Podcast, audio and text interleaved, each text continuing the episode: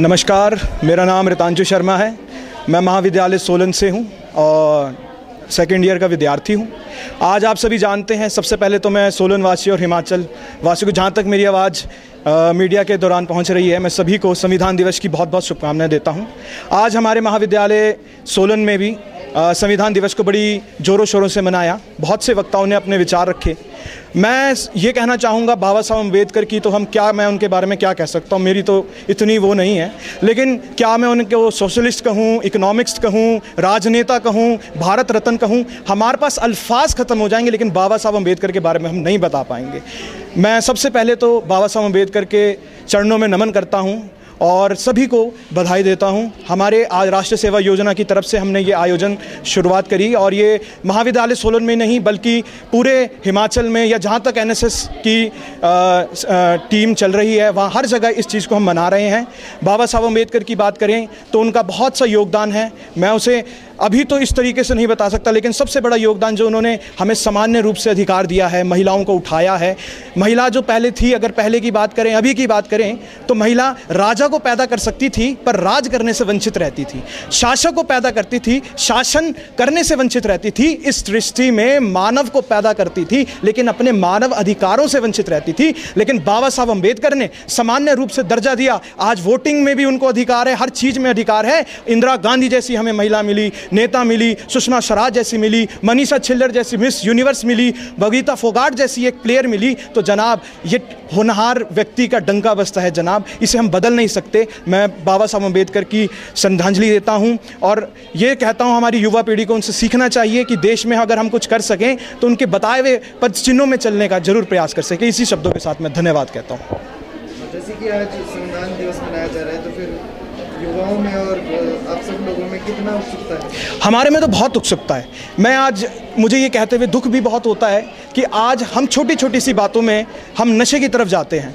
आज क्योंकि अगर मैं मैं समझता हूँ, आजकल फ़ोन स्मार्ट हो रहा है, व्यक्ति स्मार्ट नहीं हो रहा है। हार्ड वर्क की तरफ़ नहीं, हम स्मार्ट वर्क की तरफ़ बढ़ रहे हैं और उसी का परिणाम है कि युवा एकदम डंप होते जा रहा है। अगर हम बात करें हमारे बाबा साहब अंबेडकर की, उन्हें कक्षाओं में आने तक की अनुमति नहीं होती थी, पर जनाब उन्होंने हिम्मत नहीं हारी, उन्होंने शिक्षा करी। महाविद्यालय में जाने तक की हिम्मत आने नहीं देते थे, लेकिन उन्होंने सबको मुँह करारा जवाब देते हुए विदेश गए, पढ़ के आए, और आज देखिए भारत के प्रथम कानून मंत्री और न्याय मंत्री के रूप में उन्होंने आज जो काम करके दिखाया है, वो किसी मोहताज का काम नहीं। युवाओं को प्रेरित होना चाहिए, उन्हें डिमोटिवेट नहीं होना चाहिए।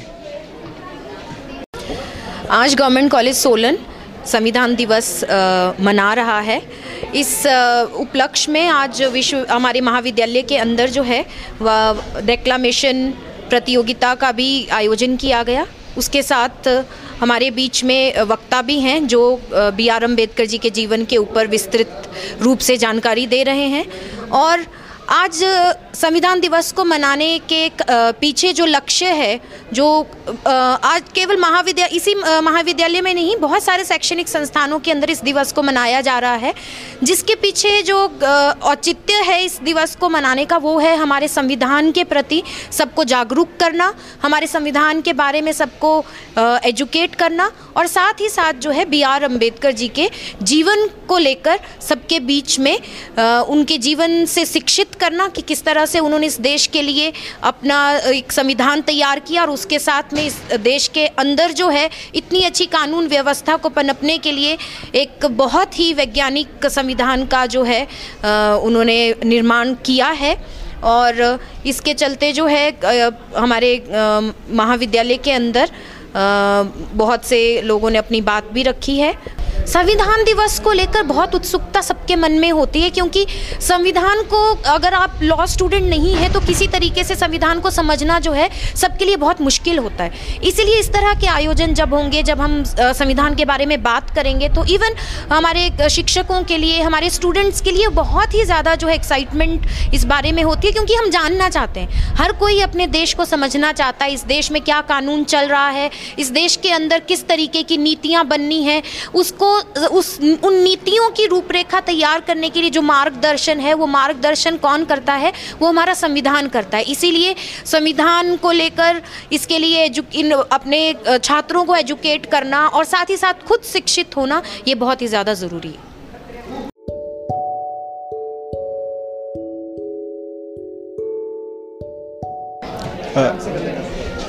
नमस्कार, मेरा नाम रितांशु शर्मा है। मैं महाविद्यालय सोलन से हूँ। और सेकेंड ईयर का विद्यार्थी हूँ। आज आप सभी जानते हैं, सबसे पहले तो मैं सोलन वासी और हिमाचल वासी को, जहाँ तक मेरी आवाज़ मीडिया के दौरान पहुँच रही है, मैं सभी को संविधान दिवस की बहुत बहुत शुभकामनाएँ देता हूँ। आज हमारे महाविद्यालय सोलन में भी संविधान दिवस को बड़ी ज़ोरों शोरों से मनाया। बहुत से वक्ताओं ने अपने विचार रखे। मैं ये कहना चाहूँगा बाबा साहब अंबेडकर की तो हम क्या, मैं उनके बारे में क्या कह सकता हूँ? मेरी तो इतनी वो नहीं है। लेकिन क्या मैं उनको सोशलिस्ट कहूँ इकोनॉमिक्स कहूँ, राजनेता कहूँ, भारत रत्न कहूँ? हमारे पास अल्फाज ख़त्म हो जाएँगे, लेकिन बाबा साहब अंबेडकर के बारे में हम नहीं बता पाएँगे। मैं सबसे पहले तो बाबा साहब अंबेडकर के चरणों में नमन करता हूँ। और सभी को बधाई देता हूँ। हमारे आज राष्ट्र सेवा योजना की तरफ़ से हमने ये आयोजन शुरुआत करी और ये महाविद्यालय सोलन में नहीं बल्कि पूरे हिमाचल में या जहाँ तक एनएसएस की आ, आ, टीम चल रही है वहाँ हर जगह इस चीज़ को हम मना रहे हैं। बाबा साहब अंबेडकर की बात करें तो उनका बहुत सा योगदान है। मैं उसे अभी तो इस तरीके से नहीं बता सकता, लेकिन सबसे बड़ा योगदान जो उन्होंने हमें सामान्य रूप से अधिकार दिया है, महिलाओं को उठाया है। महिला जो पहले थी, अगर पहले की बात करें, अभी की बात करें तो महिला राजा को पैदा कर सकती थी, पर राज करने से वंचित रहती थी। शासक को पैदा करती थी, शासन करने से वंचित रहती थी, इस दृष्टि में मानव को पैदा करती थी, लेकिन अपने मानव अधिकारों से वंचित रहती थी। लेकिन बाबा साहब अंबेडकर ने सामान्य रूप से दर्जा दिया। आज वोटिंग में भी उनको अधिकार है, हर चीज़ में अधिकार है। इंदिरा गांधी जैसी हमें महिला मिली नेता मिली, सुषमा स्वराज जैसी मिली, मनीषा छिल्लर जैसी मिस यूनिवर्स मिली बगीता फोगाट जैसी एक प्लेयर मिली तो जनाब, ये होनहार व्यक्ति का डंका बसता है जनाब। इसे हम बदल नहीं सकते। मैं बाबा साहब अंबेडकर की श्रद्धांजलि देता हूँ और ये कहता हूँ, हमारी युवा पीढ़ी को उनसे सीखना चाहिए कि देश में अगर हम कुछ कर सकें तो उनके बताए हुए पद चिन्हों में चलने का ज़रूर प्रयास कर सकें। इसी शब्दों के साथ मैं धन्यवाद कहता हूँ। जैसे कि आज संविधान दिवस मनाया जा रहा है तो फिर युवाओं में और आप सब लोगों में कितना उत्सुकता है? हमारे में तो बहुत उत्सुकता है। मैं आज, मुझे ये कहते हुए दुख भी बहुत होता है कि आज हम छोटी छोटी सी बातों में हम नशे की तरफ़ जाते हैं। आज क्योंकि अगर मैं मैं समझता हूँ, आजकल फ़ोन स्मार्ट हो रहा है, व्यक्ति स्मार्ट नहीं हो रहा है। हार्ड वर्क की तरफ़ नहीं, हम स्मार्ट वर्क की तरफ़ बढ़ रहे हैं और उसी का परिणाम है कि युवा एकदम डंप होते जा रहा है। अगर हम बात करें हमारे बाबा साहब अंबेडकर की, उन्हें कक्षाओं में आने तक की अनुमति नहीं होती थी, पर जनाब उन्होंने हिम्मत नहीं हारी, उन्होंने शिक्षा करी। महाविद्यालय में जाने तक की हिम्मत आने नहीं देते थे, लेकिन उन्होंने सबको मुँह करारा जवाब देते हुए विदेश गए, पढ़ के आए, और आज देखिए भारत के प्रथम कानून मंत्री और न्याय मंत्री के रूप में उन्होंने आज जो काम करके दिखाया है, वो किसी मोहताज का काम नहीं। युवाओं को प्रेरित होना चाहिए, उन्हें डिमोटिवेट नहीं होना चाहिए। आज गवर्नमेंट कॉलेज सोलन संविधान दिवस मना रहा है। इस उपलक्ष्य में आज विश्व, हमारे महाविद्यालय के अंदर जो है वह डेक्लामेशन प्रतियोगिता का भी आयोजन किया गया। उसके साथ हमारे बीच में वक्ता भी हैं, जो बी आर अंबेडकर जी के जीवन के ऊपर विस्तृत रूप से जानकारी दे रहे हैं। और आज संविधान दिवस को मनाने के पीछे जो लक्ष्य है, जो आज केवल महाविद्यालय इसी महाविद्यालय में नहीं, बहुत सारे शैक्षणिक संस्थानों के अंदर इस दिवस को मनाया जा रहा है, जिसके पीछे जो औचित्य है इस दिवस को मनाने का, वो है हमारे संविधान के प्रति सबको जागरूक करना, हमारे संविधान के बारे में सबको एजुकेट करना और साथ ही साथ जो है बी आर अंबेडकर जी के जीवन को लेकर सबके बीच में उनके जीवन से शिक्षित करना कि किस तरह से उन्होंने इस देश के लिए अपना एक संविधान तैयार किया और उसके साथ में इस देश के अंदर जो है इतनी अच्छी कानून व्यवस्था को पनपने के लिए एक बहुत ही वैज्ञानिक संविधान का जो है उन्होंने निर्माण किया है। और इसके चलते जो है हमारे महाविद्यालय के अंदर बहुत से लोगों ने अपनी बात भी रखी है।